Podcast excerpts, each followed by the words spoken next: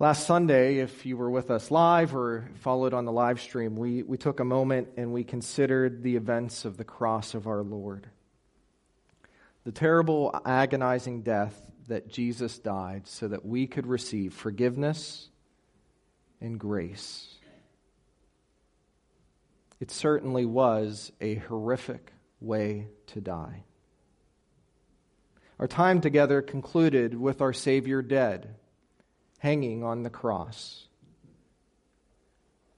The testimony of the Roman centurion that was there at the foot of the cross was an appropriate declaration that truly this is the Son of God. And while last week we talked about the idea that the cross is the centerpiece of human history, the cross is not the end of the story. It would be a terrible conclusion to an amazing life if all there was was the cross. But what occurred on the third day is what makes us who we are. To put it plainly, if there is no resurrection, all that we are doing today is pointless. It's a waste of time. I mean, it's sure good to be together. I enjoy being with you.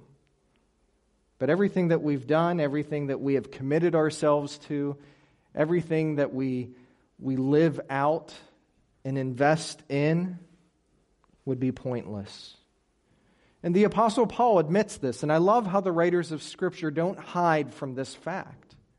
Paul said in uh, 1 Corinthians 15, Now if Christ is preached that he has been raised from the dead, how do some among you say that there is no resurrection of the dead? But if there is no resurrection of the dead, not even Christ has been raised. And if Christ has not been raised, then our preaching is vain. Your faith also is vain. It's empty, it's worthless.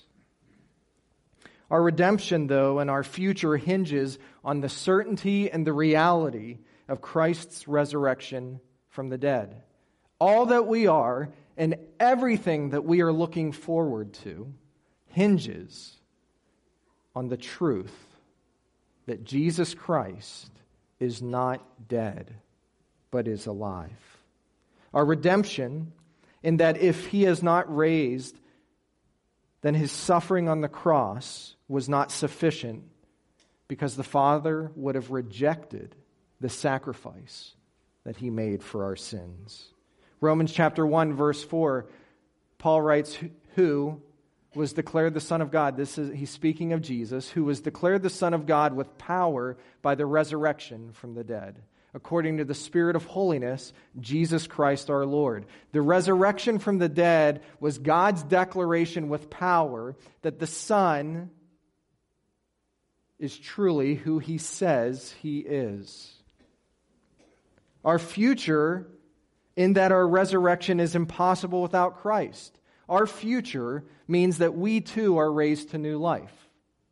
Jesus is alive, and in faith, our sins are forgiven, and God raises us from the dead. And Paul said that in 1 Corinthians 15, 20, and 21. But now Christ has been raised from the dead, the first fruits of those who are asleep. For since by a man came death, by a man also came the resurrection of the dead. He is the first fruits, and by faith we too are raised to new life. Now, you may feel alive this morning, and I hope you do. But there is a day coming when you will come to life like you have never known. And that is a result of Jesus Christ coming out of the tomb alive. And so, as we did last week,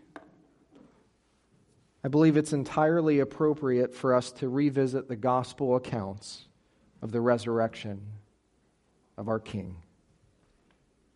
We confess that Jesus is raised from the dead. But I also believe we can become complacent that Jesus is raised from the dead. I mean, we're talking about resurrection power. And we're talking about that the same power that raised Jesus from the dead is the same power in us. And I don't know about you, but I don't always live as I have that kind of power.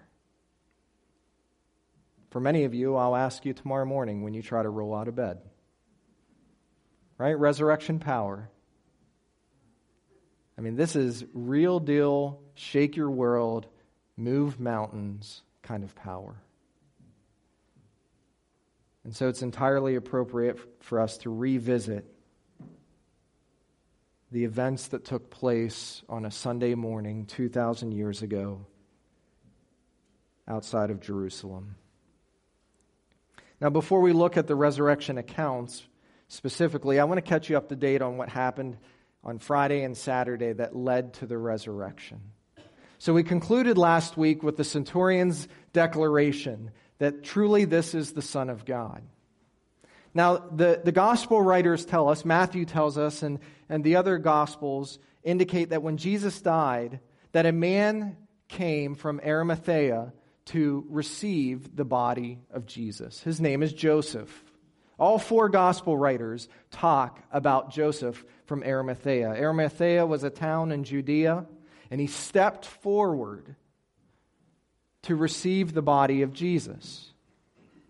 Now we know that criminals that died by crucifixion would have been taken off the cross and buried kind of like in a mass grave. And then, after their bodies would have decayed, they would have dug up the ground and collected their bones and, and taken them elsewhere. That's how they treated people in the first century world. Joseph of Arimathea steps in and intercedes to receive the body of Jesus. Now, Luke tells us that Joseph from Arimathea was a part of the council, and the council is the Sanhedrin. They're the religious leaders with the Pharisees, the ruling council. They were the ones that contended with Jesus throughout his public ministry and sought to um, discredit him and at this point destroy him. Joseph of Arimathea, a part of this religious sect, uh, receives the body of Jesus. And Luke tells us that he was a good and righteous man looking for the kingdom of God. John says that Joseph was a disciple of Jesus in secret because he was afraid, he was fearful of how the Jews would respond. And so think through this now. You have this private disciple who has watched his Lord be crucified. And he steps out in a public declaration to receive the body of Jesus and the care for it. And what he's admitting now to everyone around him is that I believe in this person. He acknowledges that Jesus is certainly a unique person in history. And so he requests from Pilate, the governor, the Roman governor, that he could receive the body. And he places the body in a new tomb that was purchased for his family. There was a garden nearby, and Joseph lays the body in the cut tomb in the, in the side of a cliffside, and there he lays the body. This is all Friday evening. All of this was done quickly because it was the day of preparation. The next day is the Sabbath. The Sabbath is when you rested. The Sabbath also said that you had to take care of the dead. You couldn't leave people dead out there. You had to take care of them and get rid of the, the situation so that you can rest on the Sabbath. John tells us that with Joseph of, of Arimathea, there was another man that helped him and his name is Nicodemus. Nicodemus is the same Nicodemus that visited Jesus in John 3 at night and began to question Jesus about what it means to be born again. Nicodemus was likely a secret convert of the Lord. He too was a religious leader. And while Joseph secured the tomb, Nicodemus brought about 65 pounds of myrrh and aloes. And if you read the accounts, your, your translation may say 100 pounds, but there's really a mistranslation of the words. It's actually about 65 pounds of myrrh and aloes, and they would wrap the bodies to, to kind of um, take care of the decay and the smells and those kinds of things. And they would have wrapped Jesus up in, in cloths of strip uh, tightly, and they placed him in the tomb. And it says that Joseph rolled the stone in front of the tomb. Matthew, Mark, and Luke conclude that Mary Magdalene and Mary, the mother of Joseph, observed the burial from afar. This is all Friday evening. So they know where the tomb is. And they pay, they pay careful attention because they intend returning to the tomb after the Sabbath to finish the preparation of the body. Now, you need to understand this as we look at the resurrection account of the women that go to the tomb early on Sunday morning and later the disciples. Nobody that was trusting in Jesus believed that he would be raised from the dead. It wasn't even a thought. When they woke up Sunday morning to do their thing, they're just going about their business to go to the tomb and to care for a dead body. In fact, the disciples, as we indicate later in the Gospels, after Jesus is raised, when he visits them on Sunday evening, they're huddled in the upper room with the door locked. They're not out searching for a, a Savior who is raised from the dead. On Saturday, Matthew chapter 28, verse 11 and following tells us that the religious leaders gathered and they went before Pilate and they asked that the tomb of Jesus be protected by guards. Whether it was the temple guard of the Jews and they were asking permission for that, or whether it was uh, the Roman guard, and I believe it was likely the Roman guards that would have protected the tomb, they asked that Jesus' tomb be protected because they feared that if somebody stole the body, then the Jewish disciples of Jesus could say that he's resurrected. Now, I, I find it completely ironic that in this account, that the only people believe in the possibility of resurrection at this point are the people that hated and wanted to destroy Jesus. But these religious leaders are constantly looking over their shoulders because they're afraid.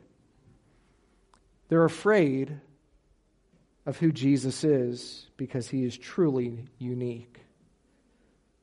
They had just watched the earth respond to his death in the earthquake, the sky darkening black, the veil of the, tor- uh, of the, the temple being torn in two. Jesus has the ability to turn their system upside down. And so, once again, they're at at it trying to stop his message.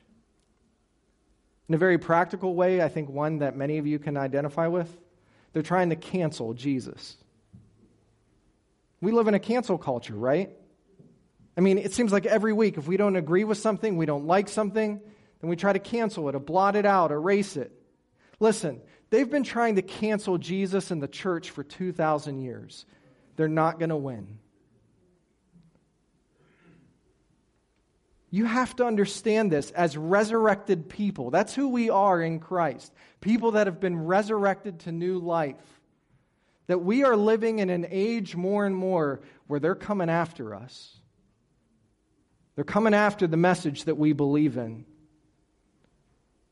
But Jesus assured us, He assured His disciples, that the gates of hell will not prevail against His church. The resurrection reminds us that Jesus is alive. And because he's alive, nothing, nowhere can overthrow him.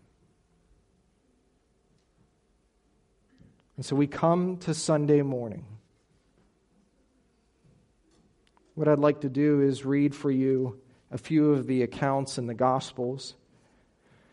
I'm going to start in Mark 16 and read for you verses 1 through 7.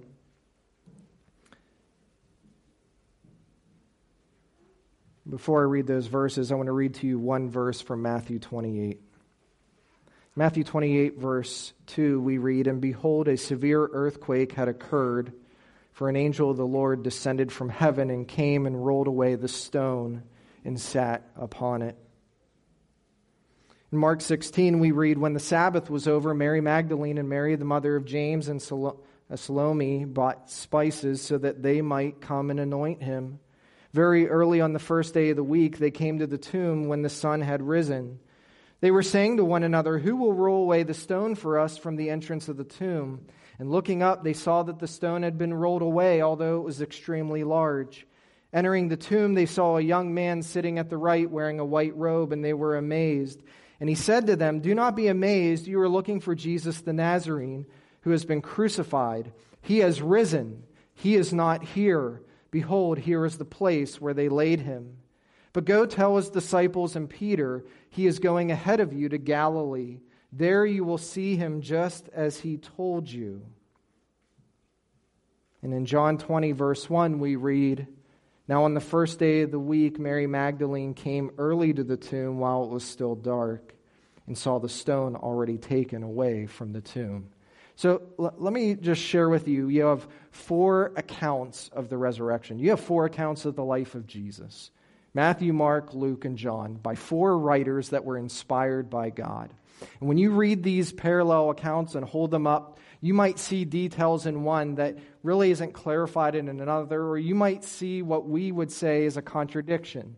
We see that some of the gospel writers say that two women went to the tomb. Some say three or four went to the tomb. John says one went to the tomb. So who's right? Well, they're all right. In fact, the, the parallel accounts that don't agree 100% give further verification that the testimony that they write is true. Because if they're trying to concoct a story that Jesus is the raised Savior, then they would want to get all the details right all of the time. But they don't under the inspiration of the Holy Spirit. They're led to write the things that we read in the gospel accounts, and they give us variations. They're not contradictions like one was right and one was wrong, or they're guessing at it, but they choose to give us details from their perspective that we need to hear. And when you put them all together side by side, it gives us a full picture of what took place in the life and ministry of Jesus. I've heard people attack the, the inspiration and truthfulness of Scripture because they see these apparent contradictions. And it's easily settled. It's easily understood when you begin to per- see the perspective that these men are writing what they saw and heard. And sometimes they choose to give us certain details that others, other writers, choose not to give. So, what do we know? Well, we know it's Sunday morning. The Sabbath is over. The Sabbath would have ended at sundown on Saturday evening. We know that some of the women, Mary Magdalene and, and Mary, the, the uh, mother of James and Salome, bought uh, spices Saturday evening because they were going to go to the tomb early Sunday morning and finish the preparation of the body of Jesus because of the haste on the day of preparation of getting him buried so that he wasn't hanging on the tree or buried in a common grave. That was their expectation. But we know something supernatural happened sometime in the night early Sunday morning Matthew 28 2 tells us there was a severe earthquake. Now, it may have been a general in that area uh, kind of earthquake, or it could have been a super local earthquake right around the tomb. There was an earthquake that had occurred, and an angel of the Lord descended from heaven. Now, Matthew tells us that an angel of the Lord ascended. We read in the other accounts when the women actually enter the tomb, there's actually two angels there. And so we see that the angel descended and rolled away the stone and sat on it. Now, who was there guarding the tomb? Roman soldiers.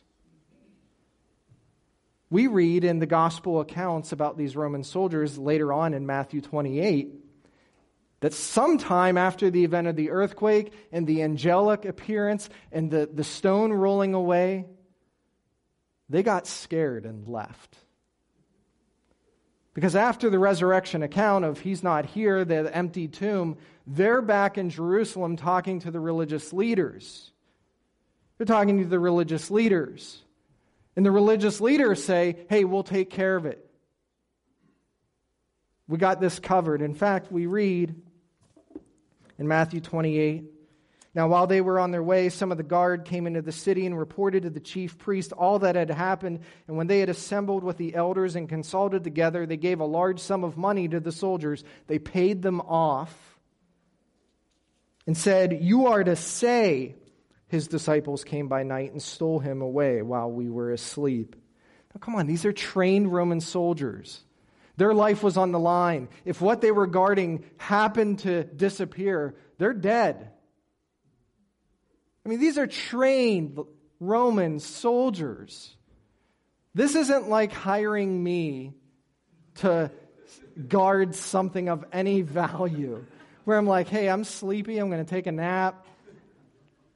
These are guys that are professional at what they do. And they ran off looking for help. And the religious leaders go on and say, And if this should come to the governor's ears, we will win him over and keep you out of trouble. The governor is Pilate, and the religious leaders were really good at winning over Pilate. They convinced him to crucify Jesus, they convinced him to send a Roman guard to the tomb. And if there's any trouble, the religious leaders are like, Hey, we got this guy in our pocket. Because he knows he's afraid that if we stir up any kind of problems, he's going to acquiesce and do whatever we say.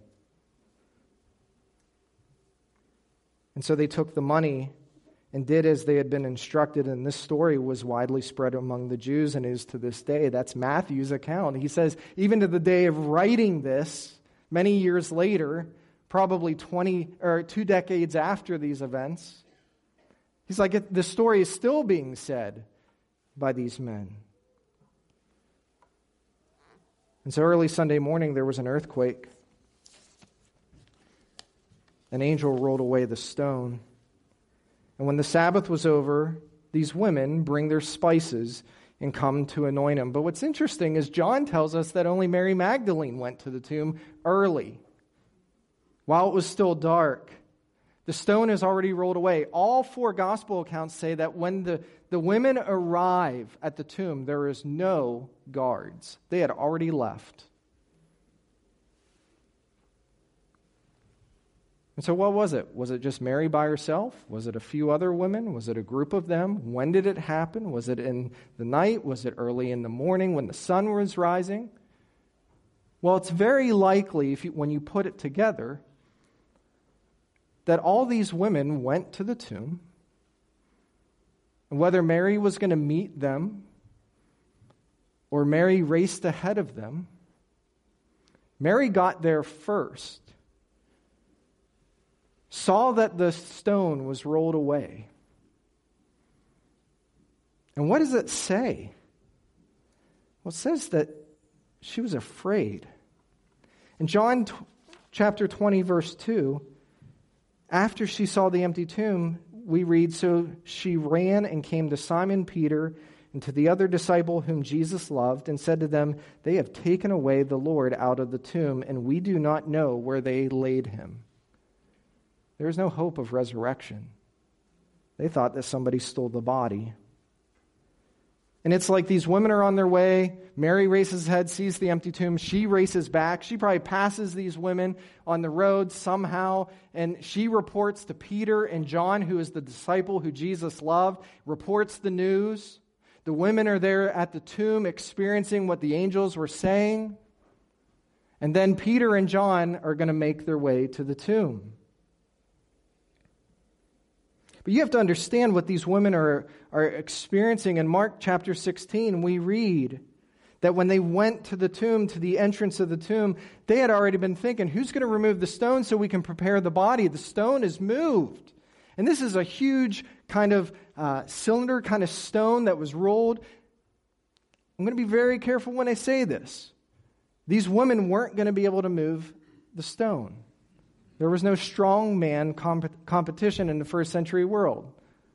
In fact, it wouldn't even be one man or two or three men that could move this extremely heavy stone that was rolled in a trench, and archaeology confirms this rolled in a trench, and it sat in a seat. And it was very difficult to remove it. This was an angelic, God inspired movement. And when they entered the tomb, they saw a young man sitting at the right wearing a white robe. A young man, it's the reference of the angel. It wasn't some guy that was just in the area visiting. It was the angel that descended.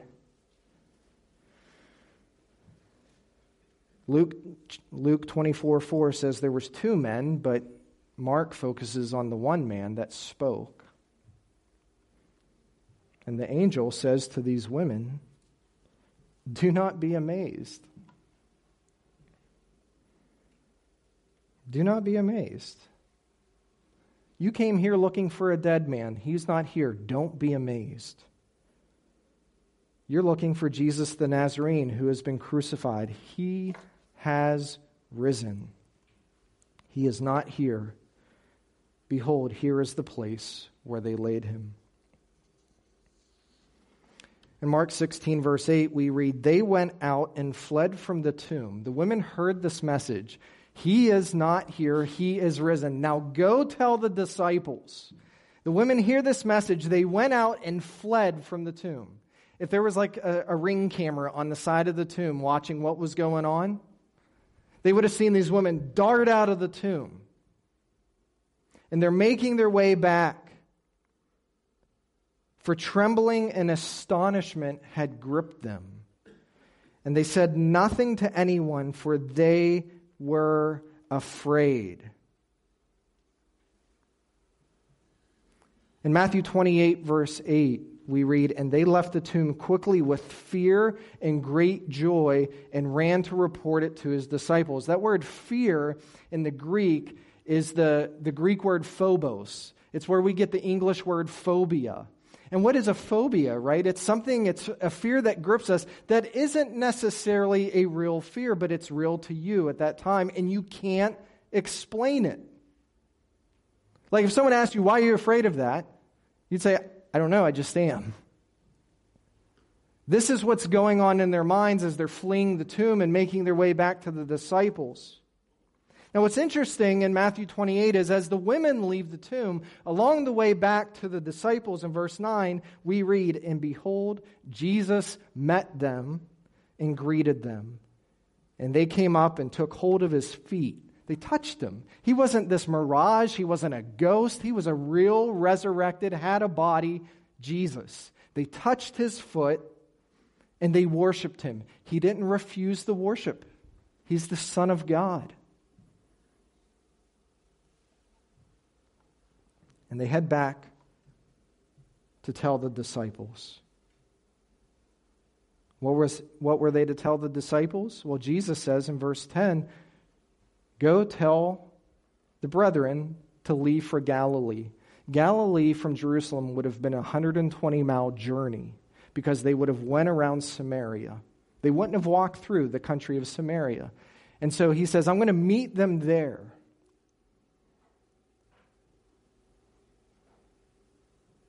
In John 20, verse 2, Mary Magdalene showed up. She ran and came to Simon Peter and to the other disciple whom Jesus loved and said, They have taken away the body, taken away the Lord out of the tomb, and we do not know where they laid him. And so Peter and John hear this news, and in Luke chapter 24 and in John chapter 20, they hear the news from Mary, and they get on their horse and go. Not a real horse, they're running. In fact, in John 20, verses 3 through 10, we read So Peter and the other disciple went forth, and they were going to the tomb. The two were running together, and the other disciple ran ahead faster than Peter. I love this. John's writing this about himself. He doesn't mention his name. He's the disciple whom Jesus loved. Peter is there, he's running with him. And what does John say about him? I'm faster than Peter. like, I got him in a race. And stooping in, Peter looks in.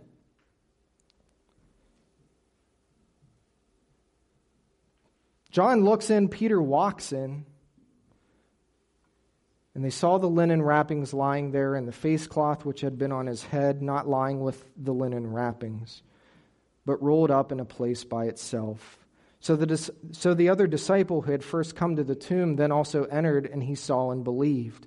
For as yet they did not understand the scripture that he must rise again from the dead. So the disciples went away again to their own homes. Peter and John race to the tomb. John gets there first. John kind of looks in. Peter, you know Peter, right? He walks right in. Like, he's not there. I don't know who's there. Peter just walks right in. He checks it out. Now, here, this is another testimony of why or how we know that Jesus' body wasn't stolen. When they walk into the tomb, they find the wrappings and they find the face covering, the face covering neatly folded and, and seated. Now, these would have been the expensive things. And if, he was, if his body was stolen by grave robbers, which is a very real thing, why wouldn't they have taken those? And if it was stolen and they somehow overthrew these Roman soldiers guarding the throne, why did they fold everything up and set it nicely where it was? I mean, that doesn't make sense to me. I don't know about you, but when I hear accounts of people that are um, breaking into homes and stealing items and those kinds of things, nobody's cleaning up after themselves.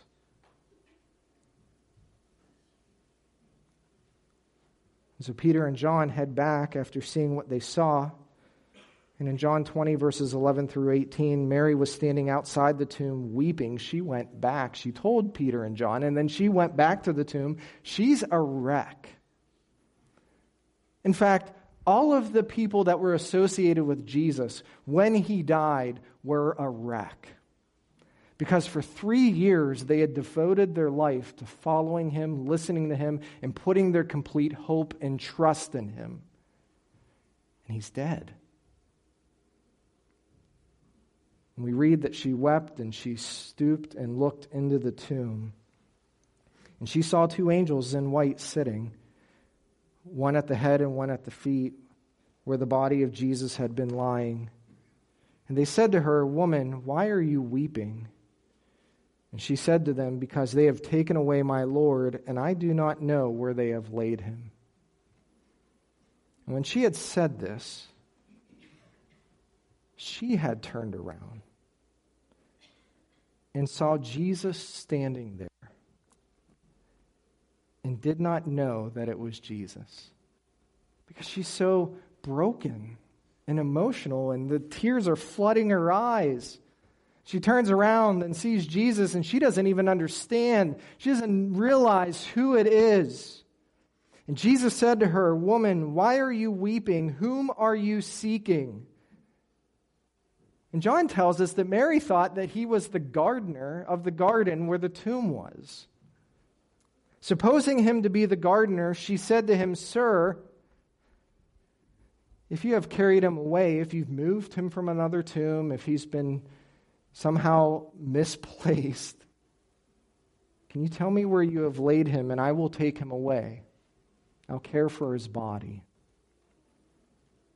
She doesn't get it, she's not seeing it yet. And I love verse 16 of John chapter 20. Jesus says to her, Mary. And that's it. And the light bulb goes off. Because when he, she hears her name spoken by Jesus, her only response is Rabboni, which means teacher. She knows. I don't know about you, and I'm not trying to spiritualize this text, but the Gospel of John tells us that Jesus Christ knows each of his sheep by name. But when Jesus speaks your name, what a comforting thought. So Jesus says to her, Stop clinging to me, for I have not yet ascended to the Father. But go to my brethren and say to them, I ascend to my Father and your Father, and my God and your God. Mary Magdalene came announcing to the disciples, I have seen the Lord, and that he had said these things to her. What's interesting from Luke's account, when the women come back to the disciples with the report that Jesus had been raised, their response is that it's idle talk. They thought that they had lost their minds.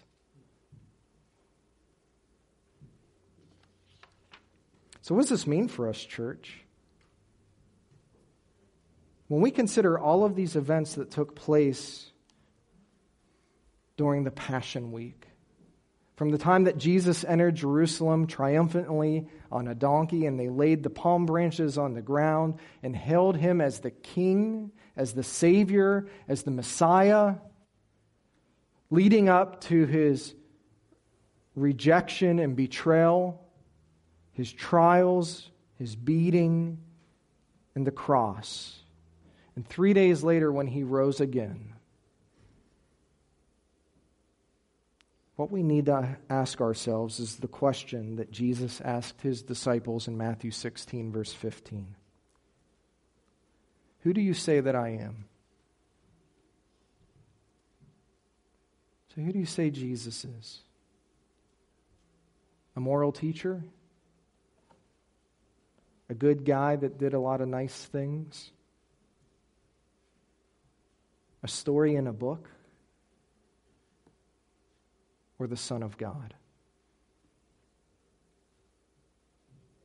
Your eternal future hangs in the balance for how you answer that question. And may we echo the declaration of Peter, who answered, You are the Christ, the Son of the living God. You are the Savior everything that we celebrate, everything that we put our hope in, everything that we are looking for, longing for, is wrapped up in a living Savior. Church, we don't celebrate the resurrection just today. Sure, it's great to get all dressed up. Sure, it's great to be together like we are. But every day, Every day we celebrate the power of God as we are raised to new life. Because the same power that raised Jesus from the dead is the same power that is in us. And what that tells me is that the work that God has begun in me and the work that He's doing in you will be completed in the day of Christ Jesus. And it will be completed by the sufficiency of God's power. That I am this vessel that God, by His grace and kindness, has called and saved. And that God is not finished working in me. In church, He's not done working in you. And the risen Jesus that we celebrate today and sing songs about and gather around a table and celebrate is the same Jesus that's going to meet you tomorrow morning and the day after that, and next month, and six months from now. And in every mountaintop and in every valley, the resurrected Jesus Christ will meet you right there. And he knows your name. And when you are struggling with fear, Jesus will call out to you. like a tender father putting his arm around us, saying, It's going to be okay. Now, how do we know it's okay? He's alive. He's alive. He is not here, he is risen, just as he said. And if he is raised from the dead, no matter what we face in life, nothing will separate us from his love. Nothing. Jesus Christ has secured your future with his sacrifice. And because he is raised from the dead, you too are raised to new life. We also, every day, wait. We wait. We wait for his return. You realize the king's coming back, right? Oh man, the king's coming back. When the king comes back, it's going to be good. He's going to gather his children together and he is going to set up his kingdom and we will enjoy his presence for all of eternity. We are gathered with him forever for his glory and our forever joy. Now, for many of us, we probably came this morning realizing that if we were to go to the tomb right now with everything that we know and believe, we know the tomb is empty. But maybe some of you this morning are hearing this message and thinking, I'm not quite sure.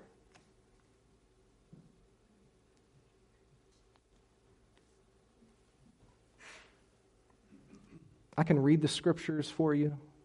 You can read them yourself. You can read the accounts and the testimonies of these four different writers. You can see the testimony of the people that believed from this account from these four different authors for over 2,000 years of seeing the lives changed. You could see all the churches around that dot our countryside and say, oh, okay, those are people that gather and, and claim to know who Jesus is. But if you're coming to the tomb this morning expecting that Jesus is dead, let me remind you, he is not dead, he is alive. And he is alive so that you can find life. He died three days before for your sin. And by his grace, he laid down his life so that you could be set free, your sins forgiven. And the Father who sent him took joy and delight in raising his Son back to life. And where is he now? He is seated at the right hand of the Father. And he's waiting for us. He's waiting for you. He wants to be with you. And I pray today, if you don't know it for the first time, you know that Jesus is real and He's alive. And I pray that you know that He loves you. Because everything that He did on the cross and everything that happened around His resurrection and everything that happened during this period of 40 days when He will walk on the earth as a raised person teaching his disciples, was readying them to bring the gospel, the good news of what he has done to the world. And if you know Jesus today personally, you are living proof of what was accomplished 2,000 years ago. And so I pray that we live every day as Resurrection Sunday and may God receive the glory. Let's pray.